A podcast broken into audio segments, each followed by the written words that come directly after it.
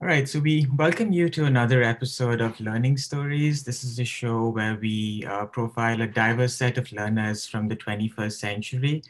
In each episode of this show, uh, we interview a guest who has a unique story to share about how they acquired uh, a set of skills and knowledge in a creative and innovative manner.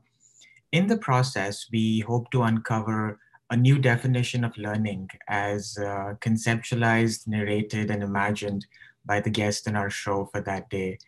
Um, today's guest, Arunita Praharaj, um, is a communication specialist based in Bahrain uh, with experience in the fields of journalism, advertising, and PR. Um, in addition to this, more informally, she refers to herself as uh, Kissago of South Asian stories. I may have said that wrong, Aru, so you can correct no, me. That's perfect. that's perfect. Yeah. so she refers to herself as the Kissago of South Asian stories, which is what she's currently using her Instagram account and blog for. I will link these sites in the show notes, and uh, there's a lot to unpack there in terms of uh, uh, her, I mean, Arunita's background and the work she does. But I I'm so excited for this interview because I've been a fan of your work for a really long time now. And one of the mm-hmm. things that I noticed in your work is this sense of nostalgia, Arunita, in terms of the memories you have of the people you were close to growing up, your childhood um, in Bahrain, and and wherever you've been, you've been all over the world now. So, you know, just to get this show started, uh, Arunita, what are your memories of the Arunita growing up um, in Bahrain, and what were your some of your early influences there? it's funny you say that, Abhishek, because one of my strongest suits in life has always been my memory. Mm. And it's it's very strange, but I remember things very early on in life, in the sense like I can look back and see things very clearly uh, to a point where I remember what people were wearing, how they looked, what they said when they, you know, and when they were saying that particular thing, what they looked like. Uh, so I think that is something I really depend on my memory, even when I'm uh, building stories or writing something. Um, I try not to exaggerate as much as possible because people catch on to that. And so, in order to do that, I depend on my memory a lot.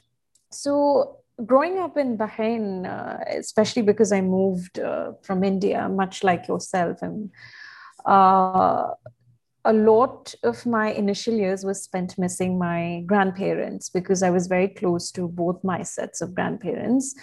And uh, so when I moved here, I remember being very nostalgic, like you pointed out. Uh, I probably didn't know that I was nostalgic at that point because I was very young. Um, but I was uh, definitely like missing them and I was homesick in a very strange way.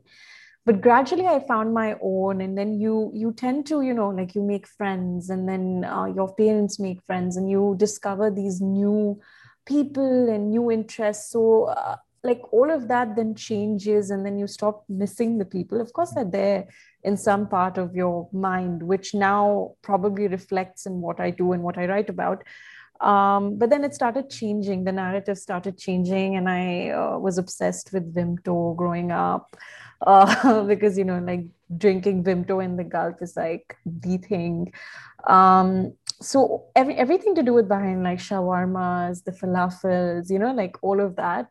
So it started changing. The narrative started changing, and it started to be about like going to the beach. Um, so those those are like primarily what my memories are all about. I'm not sure if I answered your question, but but I think it's about a lot of things since my mind uh, flickers a lot like a bulb. So it goes here and there.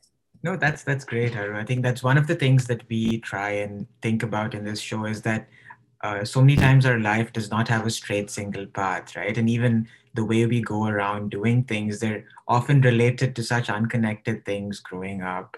But mm. you know, I, I I was reading one of the recent uh, series of posts that you put up on your Instagram account, uh, which was Pehchan, and uh, you built it off uh, your mom's story, you know, and how she moved to Bahrain um, as an immigrant. And and and that was mm-hmm. something that really caught my eye because often we think about our own stories, but then there were people that are also responsible for our stories, and those are our parents. So, um, what was I mean? Uh, I, I know auntie and uncle were always supportive, but uh, growing up, do you feel like you were influenced by uh, some of the habits your parents had in terms of reading and and were they always pushing you to try other things? And i know reading is one of your you know uh, i mean you really enjoy reading and i've been following your blog and some of your posts. So maybe tell us a little bit about how that love for books developed and maybe the influence of your parents you know early on growing up.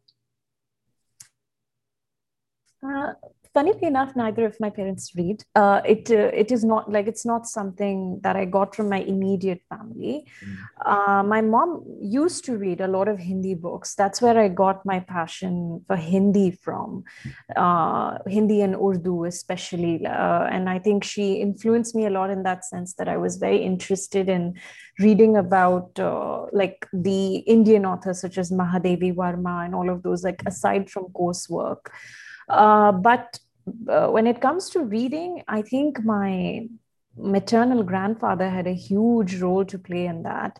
Hmm. Uh, he loves reading, and I think I caught it from him. He had like huge, uh, like a collection of books, and he would recommend books to me. And as I kept growing up, he would recommend age appropriate uh, books and novels to read. And uh, I think it just it just caught on you know? And i think of course apart from that when we were in school i used to have this teacher called shirley ma'am. She was my english teacher. And um, she saw that i had uh, you know like an affinity towards writing. Uh, but of course it wasn't i'm it's it's one of those skills that you know it develops over time. And, and you can tell when someone is trying too hard but you know that there's something there like there's a spark. So she noticed that spark and she told me that something you must do in order to get better is, is to read. Because the more you read the better writer you'll become because you'll see how people are using words and the use of words like noticing that and how they are using phrases what kind of examples they draw from you know what kind of parallels they're drawing from life will really influence you and you'll become a better writer in the in that process. I don't think i understood that at that point. I just i just read books because i liked reading books. And uh, i wasn't a very serious reader even because i used to finish reading books very fast. But then something happened when I went to university and I had to read, especially during my master's, which was in uh, political journalism. So all of my essays um, really required me to read, like external reading aside from your coursework and your PowerPoint presentations. So we used to go to the library and we'd sit and just open books and read. And that's when I started making notes alongside uh, reading. Mm-hmm. And I made reading into a huge task. Uh, because I would make notes and I would, you know, I would actually, if I read something and it stuck with me, I would just close the book and think about it for the whole day. And sometimes that would inspire like little, like short write ups on something completely unaligned, but that particular thing triggered me into you know writing about something else. So that's when i really took it up and like i read books seriously. I'm a very serious reader. I don't read in swathes mm. i read um, very slowly. Like for months i keep reading the same book. Uh, and it's really i'm a i'm in that sense i'm a poor reader but when I read something, I know everything about that book and I truly try to understand why that author has written it and what they were thinking and what I've drawn from this. And um, so for me, reading is like almost like meditation at this point. When I read something, I give all my attention to it. And I never like ditch books. Even if I don't like them, I try my best to finish the book because I know each author is trying to say something. And I don't think you'll ever meet a bad book in your hmm. life because every book will teach you something and it'll leave you with something. So I think it was a lot of things, but definitely it started with my maternal grandfather who really pushed me towards reading. And then it grew, you know into a very serious habit i mean yeah it's it's it's it's so important right I like a couple of things come out to me when you say those things because having someone to guide you at that point especially with the kinds of books you read is so important because you bring a lot of yourself to the books you read. And you know when when we're younger we think we need we think we need to read you know great literature we need to read books from all over the world but it's so important to understand the things that you are particularly interested in and maybe build off those little interests. Like a funny story i have to share about you i have to share with you is i had this teacher that realized i was really passionate about sports and I was mm. not much of a reader.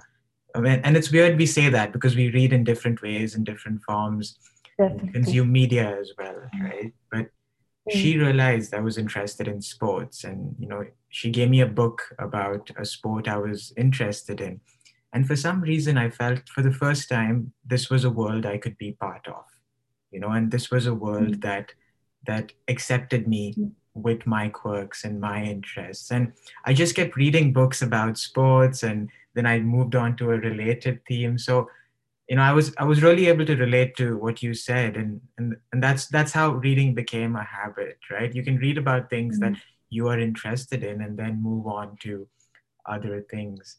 But coming back to uh, your story, Aru, you know, I. Uh, I read an article on your blog uh, that said, "Do what you want, but keep everyone happy." And just to backtrack a little, you know, as um, as, as, as children that grow up, you know, in, in an NRI, like a non-resident Indian culture, or South Asian, you know, sometimes there's an assumption that everything's really comfortable and everything's in place and, mm-hmm. you know, you've got everything figured out. But most of our parents are professionals, you know, they have a lot of aspirations and dreams for us. And, and it often transfers onto, you know, um, our subculture growing up in school. Like you have to do, uh, like certain professions are placed on a pedestal.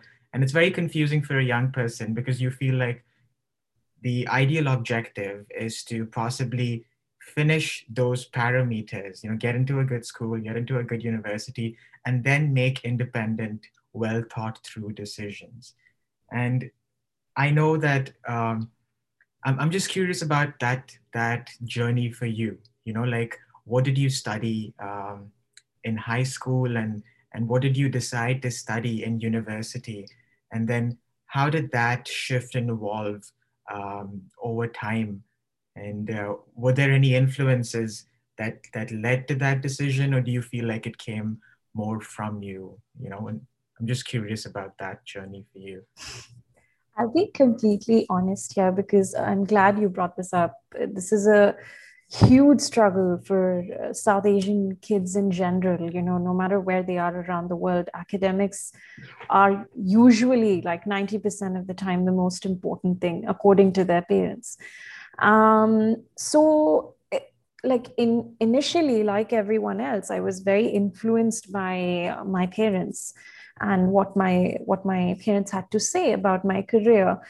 I studied commerce in school i didn't want to do it honestly like i think i would it would have been a better uh, sorry fit for arts uh, but I chose to study commerce because I was told that had much better quote unquote scope. And uh, I enjoyed it. I was good at it, but it wasn't something that I wanted to pursue further, you know. Uh, but as uh, you know pressures would have it uh, i studied accounting and finance. My father is a chartered accountant and uh, he thought it would make uh, for a good profession for me because i was doing well in commerce.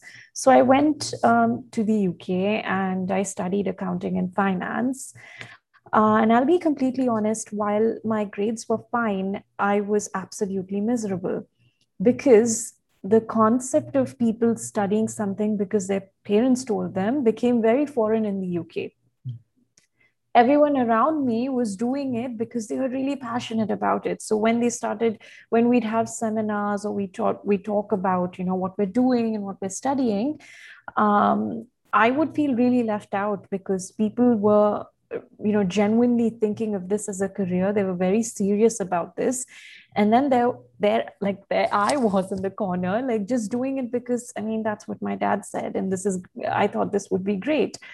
Um so towards the end of my degree i i think in the middle i also um, in my third year i went and uh, i had two sets of internships so one was in a journalistic field in bahrain and the other was with uh, pwc so when i was working i just I mean, even when I finished those internships, although internships are probably like 2% of what you're going to experience in the real, you know, sort of uh, professional world, I I just knew that this is not the career for me. I can't be uh, someone who sits in an, at a nine to five job, even if auditing involves going to different offices. I just can't do this. This number crunching is exhausting. Mm-hmm. Um, and I sort of knew, even though I didn't tell anybody at that point, because I knew that would cause a lot of panic, obviously, because my parents had invested a good amount of money and effort into me studying accounting and finance. So I just knew it in my heart that this is not what I would uh, continue with.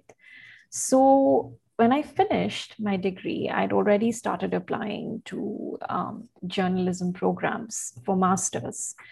Uh, and I broke it to my parents. And I have to be honest, it was not taken very well because it was a shock and nobody understood why I was doing what I was doing. I did try to explain how miserable I was, but it wasn't like, you know, they didn't, they didn't get it because, and that's a, that's something about our uh, culture as well. We want our kids to have um, good jobs. We don't think about it as a career, as something they live and breathe, you know? Mm um, so oftentimes not just my parents but like my immediate circle of friends told me that well you know it's just something you do during the day like it doesn't matter this is going to pay you well why are you you can write on the side and that is definitely not something that was calling out to me and i knew i would i would probably be paid really well i would probably be settled in a really nice place but i would be utterly miserable i just knew it i knew it in my gut and despite everything, I just waited uh, for my results to come in from the journalism schools. And I made it to the top, like the, the number one university for journalism at that point, which was University of Sheffield. When that came through, there was like some bit of confidence and like my uh, parents eased into it and then i started studying journalism i like you know worked uh, in the UK as well for a bit, and it was I knew that this was my calling. Like I I don't regret it uh, one bit. So whilst like I was influenced by my parents and everybody around me at first, eventually I, I chose what I wanted to do because I knew I had to be happy doing you know whatever I was doing. So yeah. And uh, I mean, there's uh, because I that decision of moving between professions so early in your life, uh, I think that's not a very easy decision to make, especially when you think about.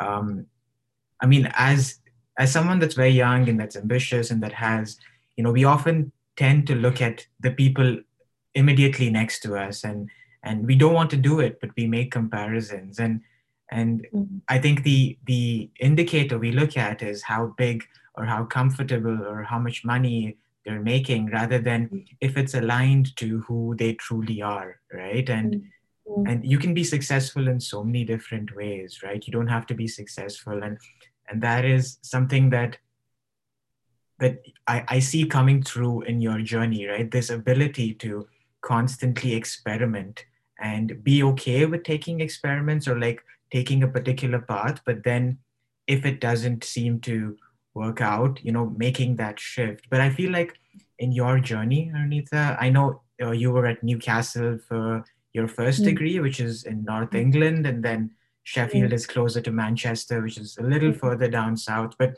mm. what was it like? Because you grew up in Bahrain, which is primarily Middle Eastern, and then you know your roots are in Orissa in India, which is in the mm. eastern part of India. But you probably have friends and family from all over, and then you go and you're uprooted into a completely different culture in uh, in England, which also has its various sub communities. I know the north is very different from the south, and the east and the west. So, I mean, what, what was it like being a third culture, you know, uh, kid or uh, student in these cultures? I mean, in these different environments, and do you feel like that was constantly um, playing on your mind as you went about thinking about, you know, doing all these different things? Yes, of, of course, uh, definitely. Because um, I think when I grew up here, it wasn't that uh, difficult, as you would know, because we're still closer. Whilst it's a completely different culture, it's also very, um, people are very, very accommodating. So you, you, you never feel like you're uh, far away from your own country. Also, the large number of Indians and, and again, the tolerance and the, the humility in general. Um, but then when you move to say somewhere like England, it's it's far off, and uh, you know there's there's a huge uh, culture shock to sort of deal with when you mm. first move. Um, for instance, like uh, simple things such as like you know drinking is a very normal thing in those cultures, whereas both Bahraini and Indian cultures uh, don't exactly like embrace drinking in the way that the English do. So uh, you know, initially, like firstly, when you go in, it's not just you who are like trying to settle in a different environment it's also the other people trying to uh, understand you and, and, you know figure you out as well because they have their own sort of settling to do. So uh, i remember being a very judgmental 17 year old because i went with certain preconceived notions about the world. And like you know you you believe in certain things and like when you see people doing something differently you you tend to judge them. So like over time though it changed the judgment changed and i'm very happy for that because i'm a much better person now uh, but i think the biggest struggle was initially and this is funny but the accent mm. uh, oftentimes you know like you i would be afraid to speak because I didn't want to pronounce something the wrong way, or I didn't want to be made fun of, or you know, wh- whatever it was, because um, a lot of my very close friends who were settled in the UK or who, who were like British uh, British Indians basically they too like didn't realize what they were doing when they were making fun of some of us. And there were a bunch of us who went from India or from Bahrain and had our own set set of accents. And you know they would make these fleeting jokes which they obviously they didn't mean to offend us. You know deep down it was just a joke. But it had such a huge impact and uh, and you probably know like i had like a background in public speaking. That is what i did all throughout my high school years. And um, I, I enjoyed it. It was something i was good at. But then when I moved, all of a sudden I was scared to speak. I was really, really scared to put out my opinion simply because I didn't know uh, if people would accept the way I talked or uh, what I was pronouncing was correct or incorrect or you know these little uh, things that sort of get to you. And i think a funny instance is that apparently like nobody taught us how to pronounce the vowels correctly. I don't know if you had the same experience but apparently we don't know how the difference between a v and a w as in a v and a w. So that was something that constantly happened to happened to me and people would correct me all the time. And when you get corrected it's okay. Like I, I was open to learning but you you're some deep down you sort of die a little bit every time you're corrected.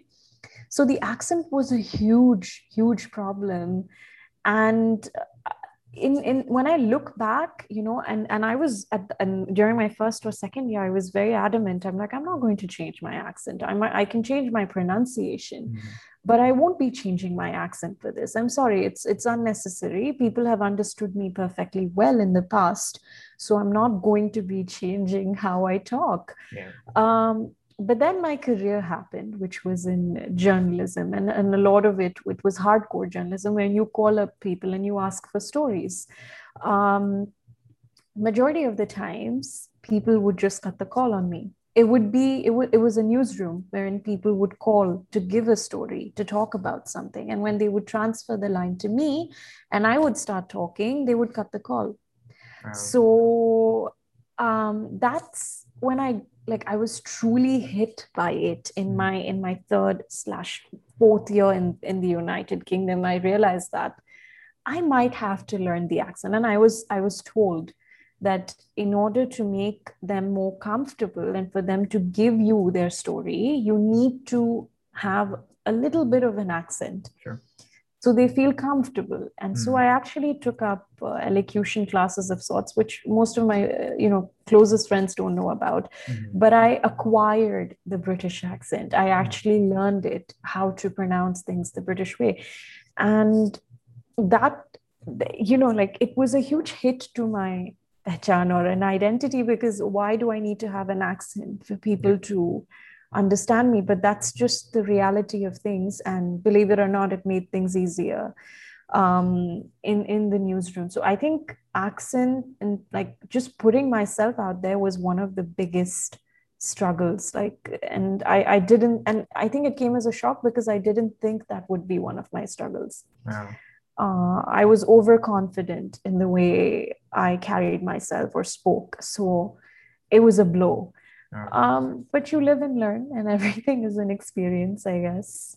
Yeah, and I, I completely relate to that uh, because I'm I'm currently in Canada, and you know I went to school to be an English teacher, and um, very often I catch myself uh, saying certain things, and it's not said in a particular way here, and uh, and then I realized that there is an unconscious hierarchy in terms of North American and British English being placed on a pedestal. And that goes back to our colonial legacy in terms of how the global mm-hmm. system is structured, right? But then if you think about it, a lot of us grew up speaking English as one of our main languages, right? And we just spoke it in a different way, but that doesn't necessarily mean that it is in any way different from but then i i understand where you're coming from when you say that um, as people that live in different cultures we constantly have to code switch right between Definitely. you know one identity yeah. and another identity and and it comes back to that point about each of us carrying multitudes within us right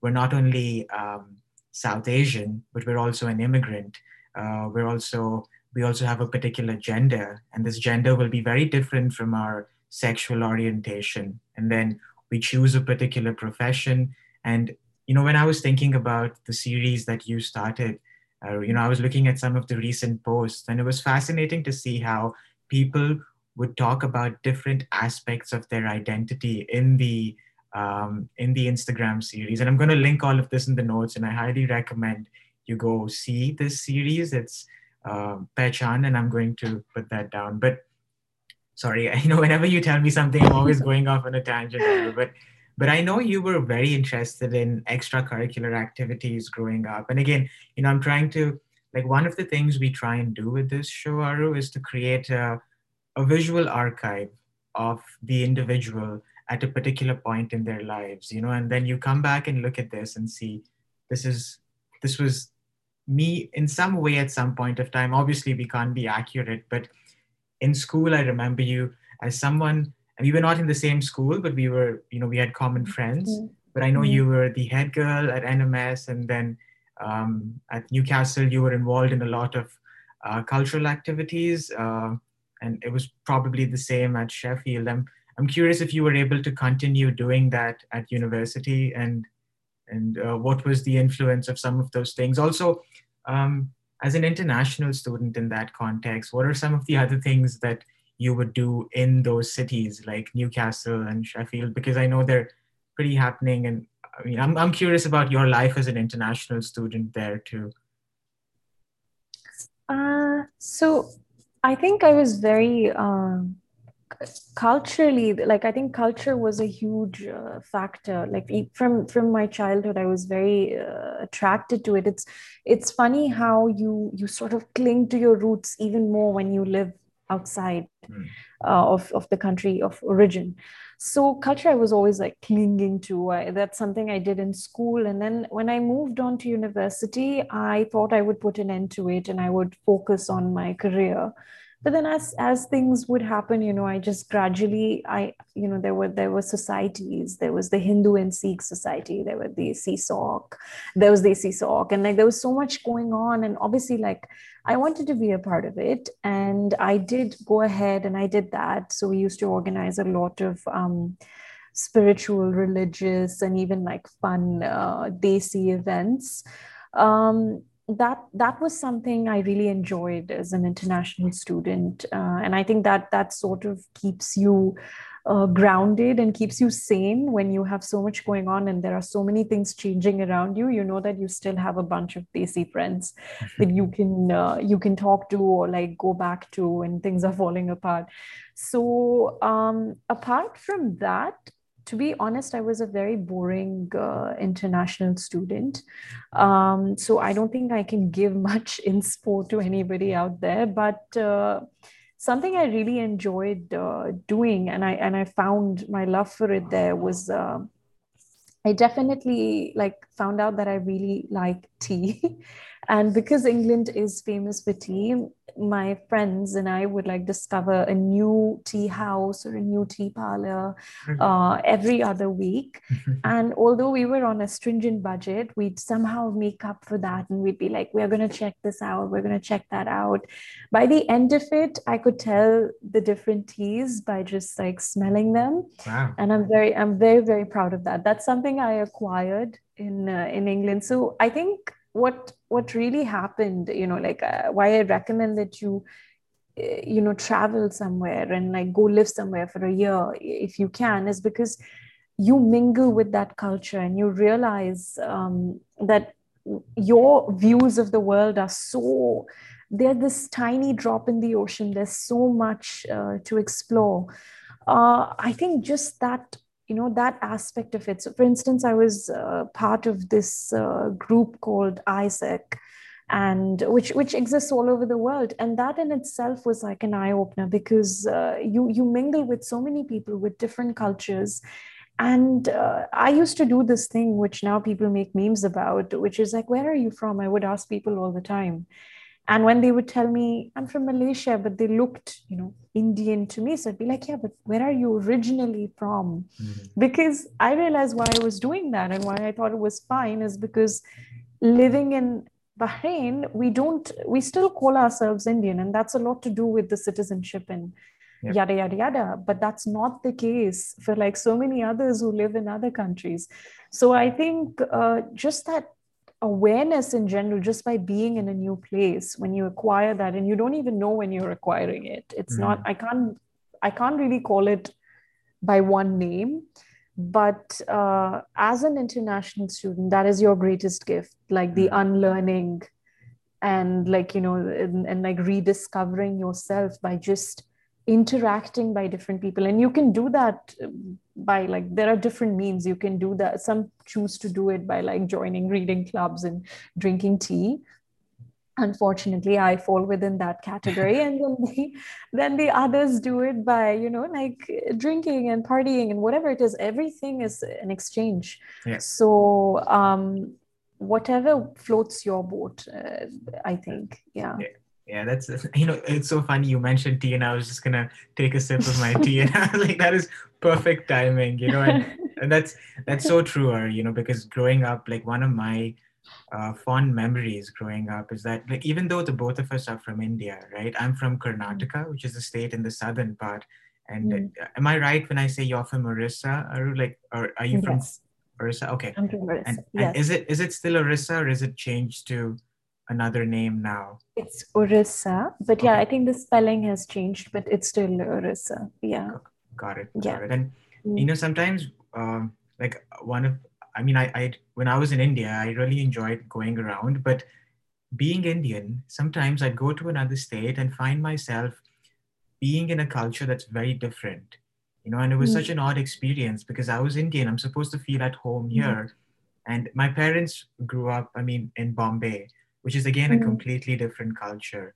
And I was having this conversation with my dad the other day, and I'm like, and you probably have something similar. My dad could speak like six or seven different languages, like Marathi, Hindi, and then Urdu is related, or Telugu, Tamil. So, are in a lot of ways, I was coming to terms with this idea of being Indian and in a foreign context like Bahrain or in the UK. I think we really hold on to our culture a lot more, you know, whether mm. it's Bollywood or cricket or, you know, mm. these things become so much more important. But I remember all the cultural events that we were mm. all so excited about, you know, like like Dandiya or some of the other stuff or like the Onam feast. So it's just fascinating to see how we hold on to our culture a lot more in these foreign contexts. Absolutely. And mm. and yeah, you know, and you know, just coming bringing it back to your experience in the newsroom after your degree, and I know that this was one of the most prestigious like uh, journalism training programs in the UK, and I'm I'm curious, what was it like to uh, you know be in that newsroom, but even before you were in that newsroom, Arnita, you know, you uh, took up a lot of internships. Um, and I think mm-hmm. this is something that is underestimated in terms of it being a good learning opportunity when you are trying to figure out your paths, right? So, um, when you were doing your um, accounting degree, what made you take up the the journalism internship in Bahrain, and what did that teach you? And then how did how did you uh, feed that curiosity to eventually lead to you know that particular degree and you know maybe like you know i know my questions go into like like these large open abstract ideas no, no, but what i, I really want to know is mm. um, how did your curiosity for journalism develop and how did these experience professional experiences feed it so um, I think I was always into writing growing up. Uh, and uh, at first, I wanted to uh, go into civil services because I thought that was a good fit for my skill set. Um, but then I, I realized that uh, that is probably not something I want to do at that point of time. For some reason, I can't remember exactly why I, I thought that wasn't the fit for me at that point of time. Um, but i knew writing like it was it was always even when i was studying accounting i constantly wrote. I used to write just for myself. It wasn't getting published anywhere.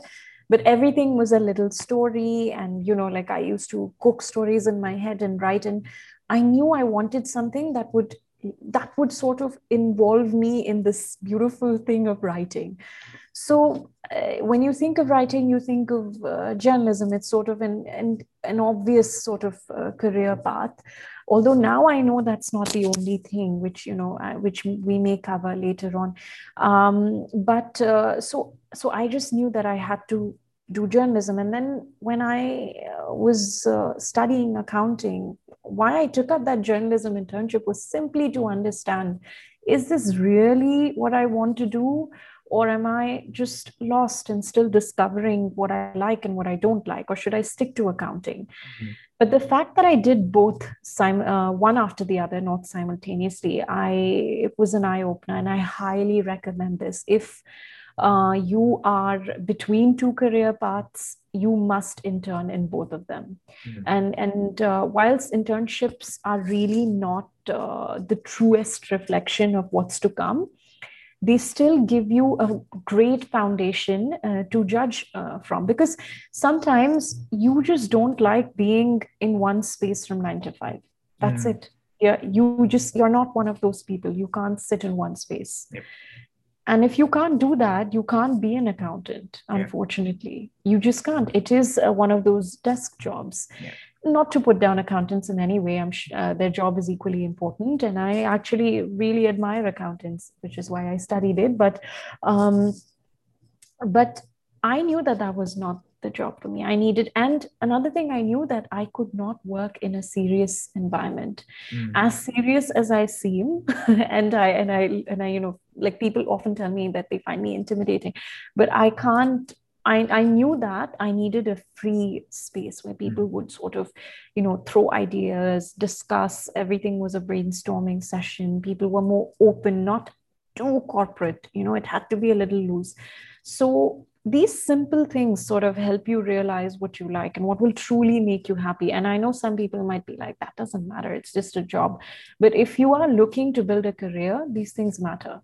True. They really do yeah. So that internship just like it just made me establish the fact that this was not the job for me. Like it was actually the turning point uh, in my career. And i and that's what uh, that's a good decision i made by by doing both because then i understood that this was not the career for me.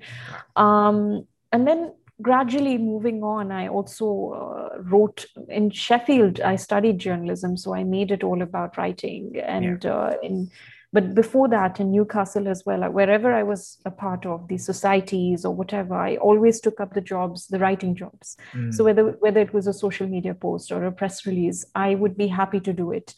And that sort of told me that this is this makes me happy. Like after i finish this i'm happy. It comes easily to me. Yeah sort of like it was guiding me you know all the little things you do are like guiding you to that like purpose uh, you know in in life. And then sheffield i joined the uh, the sheffield press and um, which was a part of the university. So we used to go and review movies.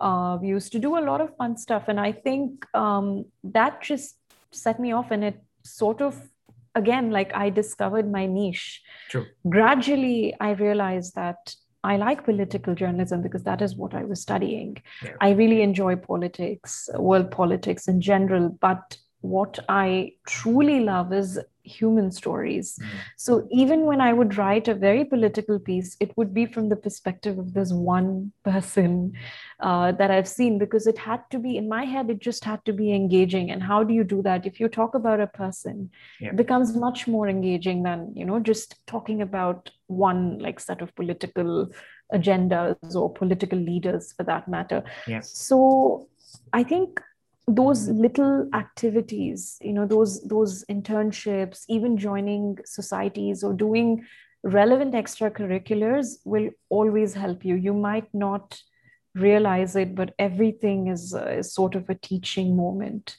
Uh, even even if you're not truly like getting that vibe at that moment but when you look back you'll yeah. realize that everything sort of led to who you are today and what you're doing. So yeah yeah, and you know, I remember you telling me we were just chatting before this, and you know, you told me about an article you wrote that uh, mm. was related to AIDS awareness. Was it AIDS? It was diabetes. Diabetes yeah. awareness. I'm yes. so sorry, and and I'm, I'm and I feel like you know, uh, was mm. that like sort of a moment, uh, like a like a juncture that made you realize politics and journalism can come together in this unique way to actually create impact? Definitely. I looking back, that was one of my favorite articles that I did because it it helped raise funds. It had it had a purpose, and they were they were it was uh, these siblings. Uh, who had lost their father, unfortunately, uh, to uh, diabetes. And oftentimes, um, we don't realize how uh, big of an issue diabetes really is. It can, it's, it's fatal. It can kill you and we take it very lightly because you know we make jokes about it and memes about it. You don't see memes about like aids. You, you would never see memes about aids because people take it seriously. People don't take diabetes seriously but a lot of people actually die from just being diabetic and not taking care of themselves and not realizing uh, where their health is at. So um, that article too was written from the perspective of those uh, siblings uh, it was it spoke about how their dad uh, was you know such a wonderful person and they didn't even know what was going on uh, with him because he never told anybody all the issues that he was going through. Uh, eventually when they found out they found they found out that he was going through this uh, this condition wherein it had worsened to a point that it was fatal. So um, I think it was a very engaging story. It also got a lot of hits on our website, and people read it and reread it and shared it. So it helped the cause. And that's also like that was my like like sort of like the universe telling me that this is what you should do.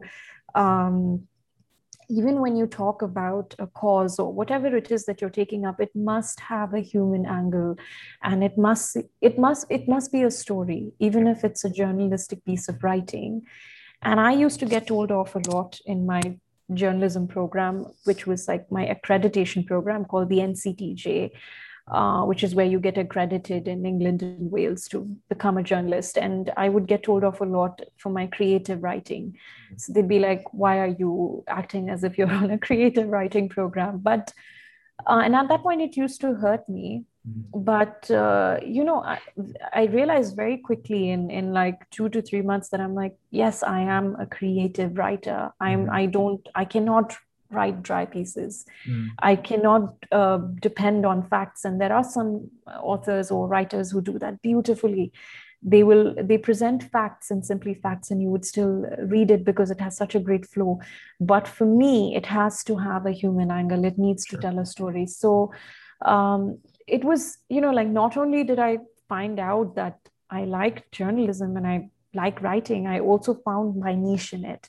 it. So really like every day you're sort of discovering uh, yourself. And uh, i think the biggest takeaway from that is to just say yes more.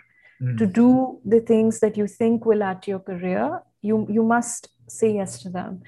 Uh, because even if you don't think you'll be good at them you'll know you know like little details about yourself which will help you discover uh, you know the bigger picture.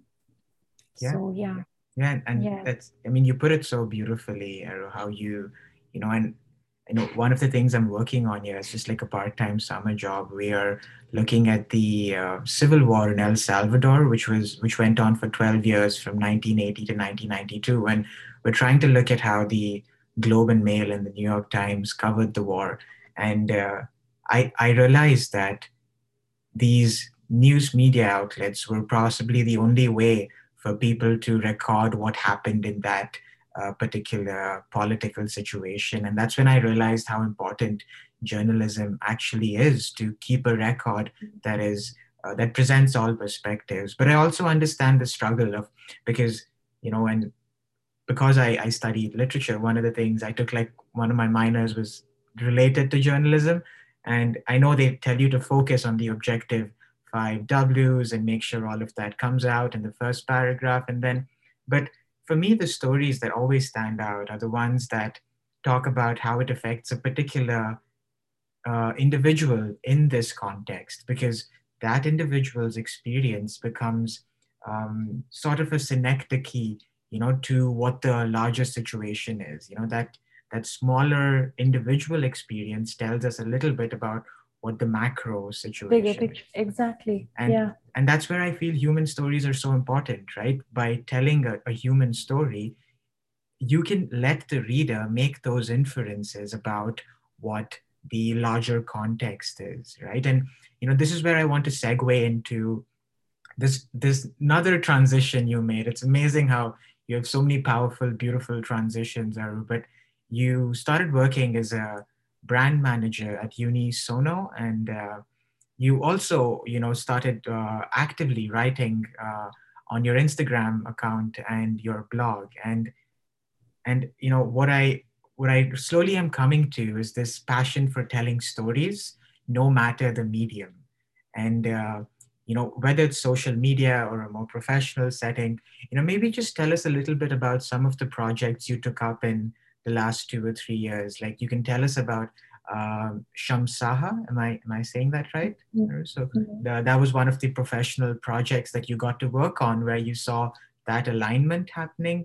But also mm-hmm. about your amazing, amazing Instagram account. I mean, I just love how you bring so much of yourself to it, but also, and honestly, when I read your posts, Saru, and just the series, I mean, it's so beautiful how you combine words and pictures you know mm. uh, that is something i feel is a real skill. You know you tell a story about a photo but you are often the person in that photo creating that scene you know? So maybe you could talk to us about pehchan or chitti aayi hai and shamsaha and i'm just uh, really excited about this part uh, yeah i think i'm really excited about this part as well but i'd like to uh, briefly talk about the transition first as to sure. why I moved, um, because it, it just to you know give some context. Sure. Um, so when I moved back here, uh, I was working as a journalist, uh, and I won't name the publication, but uh, and and I and I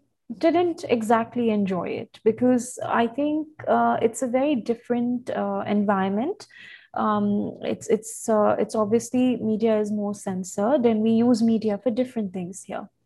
So uh, I realized it was more PR led, and oftentimes, you know, that whole uh, like that whole like uh, passion for human stories and telling a person's story uh, there wasn't much room for that. And i'm not saying there isn't any room and nobody is a journalist. Of course there are very well established journalists here some of whom i really look up to but uh, i felt like when they started out things were different and uh, it would it would have been very difficult for me to carry on and continuously feel a little bit let down because then I would lose my passion and I would be writing a lot of PR pieces. So that made me decide that, you know, I'm going to make this switch. And from here on, I'm going to write for myself. And uh, I, by this time, I had uh, networks. And this is something beautiful that, that happens when you transition. You make uh, different networks of uh, friends and professional connections. So I knew that if I really wanted a piece to be out there or if it was worth it, I would find the medium for it. Mm-hmm. Or someone would approach me for the right piece. Uh, and that's how I moved into uh, brand strategy and brand management. Uh, and while it sounds like a completely like different sort of career path, it shares the same uh, skill sets. It involves a lot of storytelling, uh, and it it involves uh, the personification of brands, and it's a very interesting field. Um, of course, it was new to me as well. I, I learned things from scratch, but I used the same skill sets and. Uh, um, the only thing was that my stories didn't have my names under them anymore and that was done on on the side uh, on a freelance basis uh, so during this brand uh, management and brand strategist uh, period of my life i one of my I think it's it's my favorite personal favorite projects that I worked on was uh, Shamsaha. Uh, they were formerly known as the Women's Crisis Care International, which is the Middle East's first women's crisis helpline. Uh, and it's a 24 hour service. So, anyone who's suffering from domestic abuse, mental abuse, any sort of abuse, um, and just not just abuse, just anxiety and depression in general can call up the uh, helpline and speak to the people and they someone will always be available to talk to you about it. So when they came to us their name was women's crisis care international.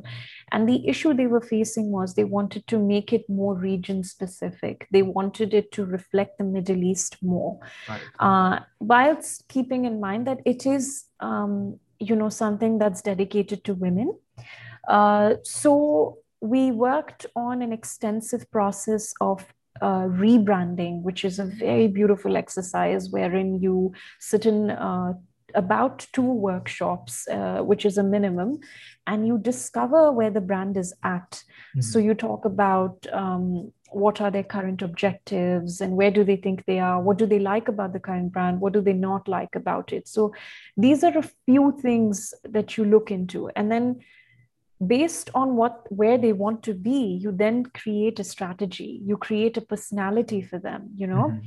and this includes things like things as silly as uh, you know if they were an animal they would be this and if they were so you, if they were they were a person their favorite color would be this so you really like personify that brand like mm-hmm. you make it into a living and breathing human okay. which then determines what it looks and feels like Wow, so it's a very yeah it's a very fascinating if i may say so myself it's a very fascinating uh, experience. Um, so when when we came out of it on the other side there's also a naming workshop which happens separately. Once the person has been created you then decide what you would name them. Mm-hmm. and uh, we knew that it had to be a local name Mm-hmm. It had to be something positive without uh, too many, you know, like Arabic is a very beautiful but a very difficult language. So it shouldn't have uh, any of the, uh, you know, alphabets or like uh, syllables that need the epiglottis. So mm-hmm. it must be something that everyone can pronounce and it would be correct. Uh, so we came up with Shamsaha, which means her sun, as in the sun, the sun and the moon, and which was uh, you know all about like positivity and her strength. The sun is often like associated with strength new beginnings and hope. Mm. um, so that's where we sort of went with it. And uh, the, the platform is doing very well. In fact they had uh, a much better engagement with it because it wasn't a foreign entity anymore.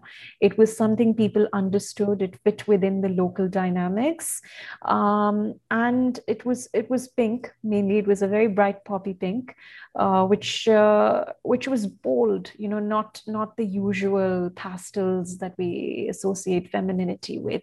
Mm-hmm. Uh, so it was a very beautiful project that we worked on, and it was uh, incredible. We then went on to work on a campaign campaign for them called It's Not Okay, okay. Um, which was about um, physical abuse and domestic violence.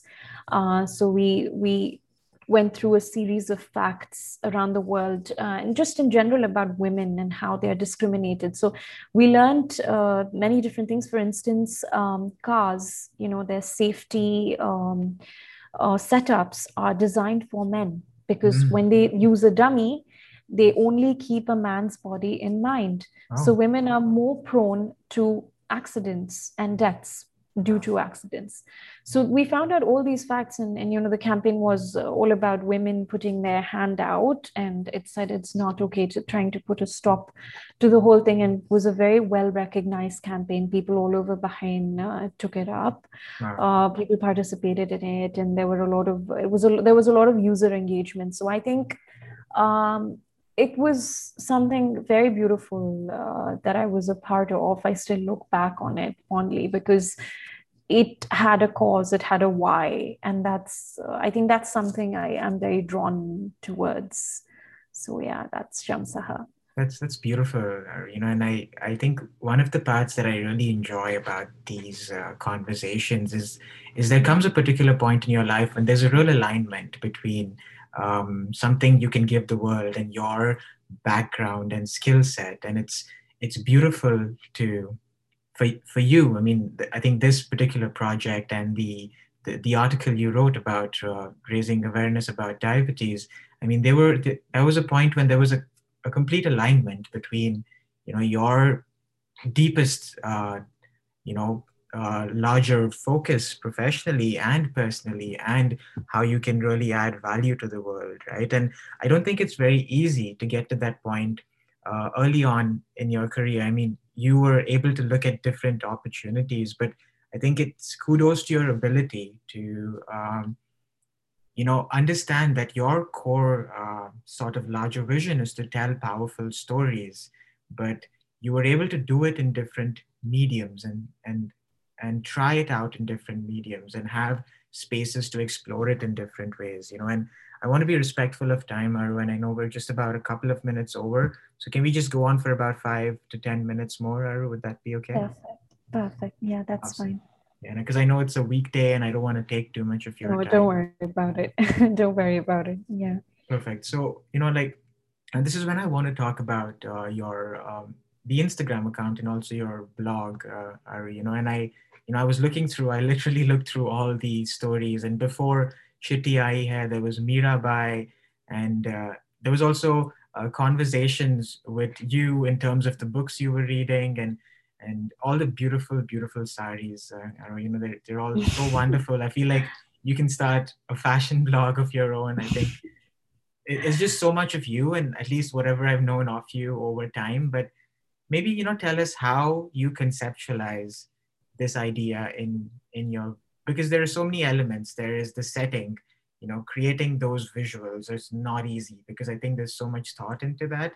But then the story and then making sure it goes off in a series. But then also i wrote like a little post uh, for mm-hmm. Pehchan related to my mother's identity you know as an immigrant in bahrain. So like how do you conceptualize the stories? And maybe tell us about one or two of these stories that you really enjoyed working on uh, on your Instagram account. Uh, so I think Instagram wasn't something I did with an intention, you know, to push myself out there or anything. It just happened. One day I uh, started to uh, create these characters and it was to do with saris. And after I'd come back, I uh, I had the time and the leisure to like the access to my mom's saris. So, and I and I started draping them. And one day I was looking at my photos, and uh, I I felt like that in that particular image, I looked like someone else, or I felt like someone else. And so I wrote about that uh, particular person. And then I said, I'll probably put this up and I'll see what happens. So when I put that character out there and I called her Nandini because she looked very, um, someone who was very like caught in her culture. And, uh, but she also had dreams which were like hidden and all of that. So when I did that, it had a good response. And I continued it with two, three other characters. And gradually I sort of felt like, this could be a thing. I could tell a story and I could merge my uh, interests. Something that I, I I think has really helped me is merging, uh, really realizing where my skills and my strengths are. You must always do that uh, even even if you're not making a SWOT uh, analysis diagram, you must always be aware uh, of your uh, strengths mm. and your weaknesses. So I knew that I loved saris. I knew that I loved writing, and I and I knew that uh, I wanted to tell stories. Mm, and that sort of led to this uh, whole instagram uh, you know i discovered instagram. And gradually i i saw with with the recommendation of a few friends i turned it into a public account and i opened it out to the public. So initially i was for the first year or so i was just creating content on my own and i was everything. I was the photographer i was the writer and i was uh, you know i was also the the person setting up the whole place the stylist and everything involved. But as uh, I just put myself out there and I sort of, in fact, um, I think in my second year or into Instagramming and blogging, uh, and I at this point I was also talking about South Asian, uh, like especially brown girl problems, problems that all brown brown girls like face. Uh, so I think in my second year, sometime in the beginning, I, I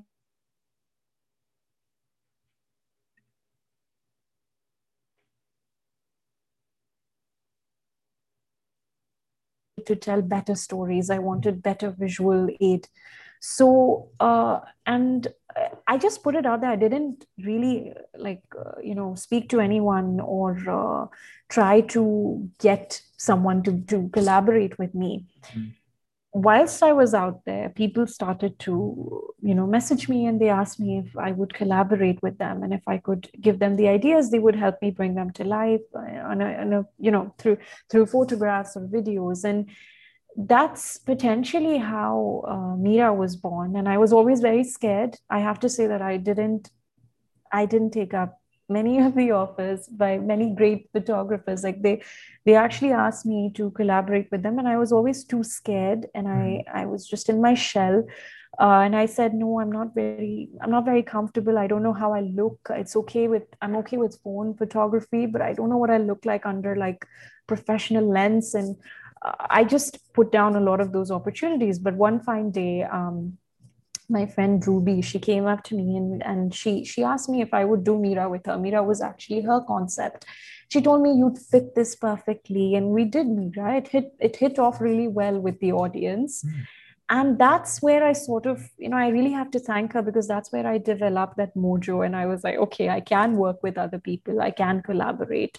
Um, to, to talk of projects, my favorite one so far has to be Pehchan and uh, and you know I, I, love that you've contributed as well. You connected to it even though you you're you're not a homemaker you know and and you know you're not you're not a woman. You don't fit that character but you connected to it because you immediately drew that parallel to your mom.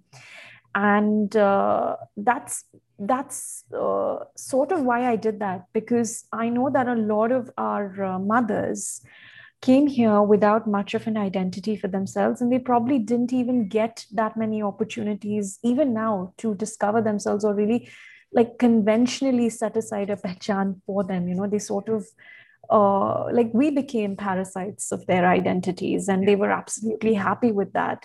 And whilst i'm in no way promoting that uh, you know this generation in this generation and age but i but we do have to acknowledge that there are these sets of moms who've yep. done this for us. And that was my dedication to to you know like to those uprooted mothers who left everything that they knew and came to these foreign lands and tried to build a life for us. And of course our fathers had a huge role to play but our moms were the ones who stayed back and were dealing with so many emotions which you know no one probably ever understood or applauded them for. Yeah. um, the beauty of that series though was that uh, whilst it was about uprooted mothers of course immigrant mothers related to it immigrants related to it like for instance yourself uh, what i really loved was a lot of people in different stages of their life doing different things uh, related to it mm. uh, so in the sense like there were there were girls who were like working who'd moved a different city within the same country um, there were people who had uh, rediscovered certain skills uh, after a certain point in their life. It wasn't even immigration. It was just rediscovering themselves. People who left abusive marriages and restarted a, a whole new journey for themselves. Um, and it, that just made it very special because uh, like you said uh, the whole aspect of an identity is so so so unique because uh, uh, you you firstly it's not just one person carving an identity there are like so many factors you know that lead to the creation of one yeah. uh, and and and it's it's funny that that you know all, although only some conventional identities get celebrated for instance if you're a movie star or if you work at a branded firm or you know like uh, or if you're uh, rich or whatever you know certain labels or those kind of identities get celebrated. But actually everyone's journey is extraordinary in their own ways. True. and everyone's struggles are extraordinary in their own ways. So uh, that is where the idea truly came from and i'm, I'm really happy to see how it's uh, taking form. Uh, so yeah it's it's definitely one of my favorite uh, instagram projects. And, and thank you thank you for your work on that Aru. i'm so excited about the projects you're going to come up with in the future too because i feel it uh, gives people a space to talk about things that are really important to all of us. And uh, this is probably something i would not just like a you know funny story. I mean like a important not so funny story but i shared that little note with my mother.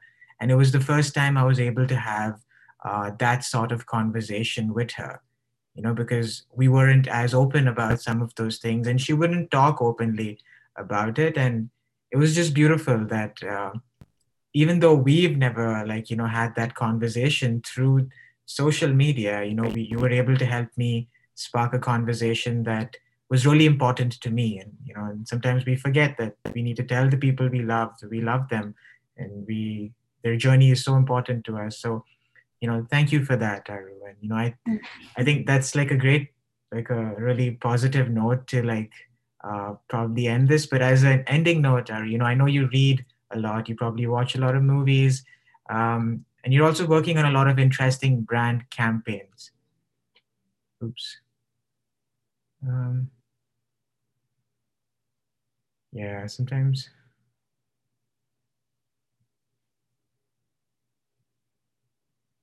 Okay, there's a slight disturbance here. We're just going to wait for a couple of seconds.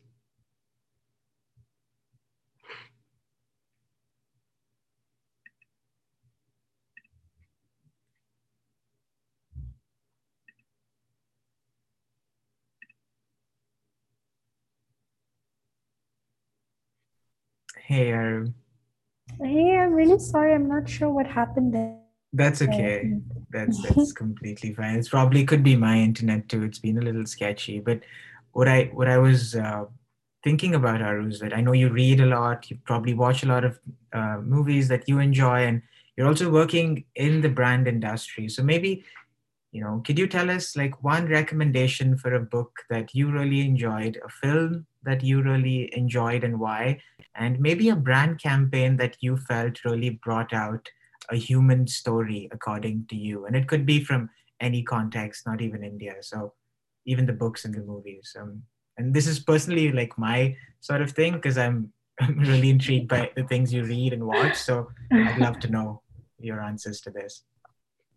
Uh, so books, uh, I'm going to be very, you know, at the expense of sounding repetitive. I think everybody must read a suitable boy and whilst it sounds like a book that's about specific things especially if you're indian and you're interested in uh, you know india in, in the 1950s so post partition uh, india which was a very magical time i feel um, a Suitable Boy is a beautiful book because not only is it about uh, Lata, the protagonist, uh, finding herself a suitable boy, but it's also about India rediscovering itself and you know like uh, turning a new leaf uh, post uh, like independence. Uh, so Vikram Seth's A Suitable Boy is a beautiful, beautiful book to read. The series not so much. I personally didn't like them as much. Uh, when it comes to a movie, I think um, many of you must have watched it, but uh, The Namesake had a very strong impact uh, on me.